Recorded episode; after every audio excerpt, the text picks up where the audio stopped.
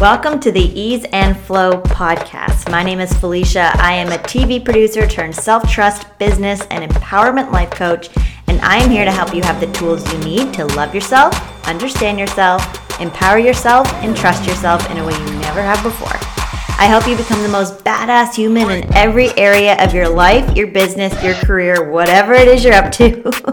My podcasts are quick but powerful, and a couple times a week I provide you with everything you need to become the best version of you for you. If you're ready to drop the forcing and the self-doubt and create an undeniable belief in yourself, let's create that flow, baby.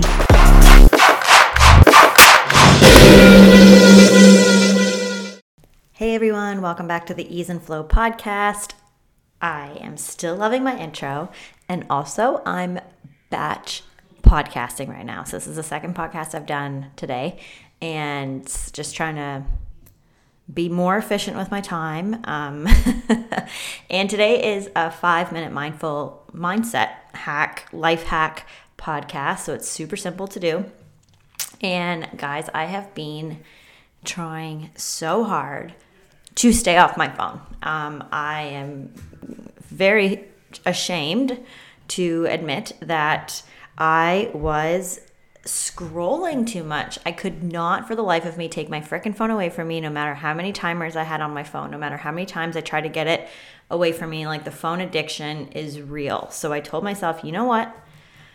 5 hours a day. That's all I'm going to give myself. So it really helps me be more intentional with my phone, and really know, like, what do I really need to use my phone for right now? What can I use my computer for instead? You know, I can post on Instagram on the desktop now. So it's a cool feature that Instagram has.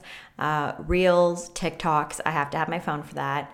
Everything else can mostly be done on the computer. So it's like a great way for me too to not just like feel like I need to have my phone attached to my hip. I'll like leave it upstairs. I will sleep in the other room. I will continue to sleep in my room.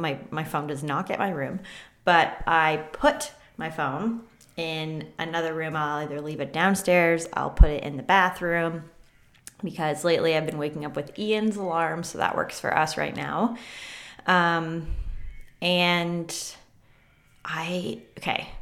So for the last 4 days, I've been clocking in at 5.5 to 6 hours a day, which is really, really good. I'm still really proud of that. So my goal's 5, and if I go over, then I go over by up to 6, but after 6, I 100% put it down.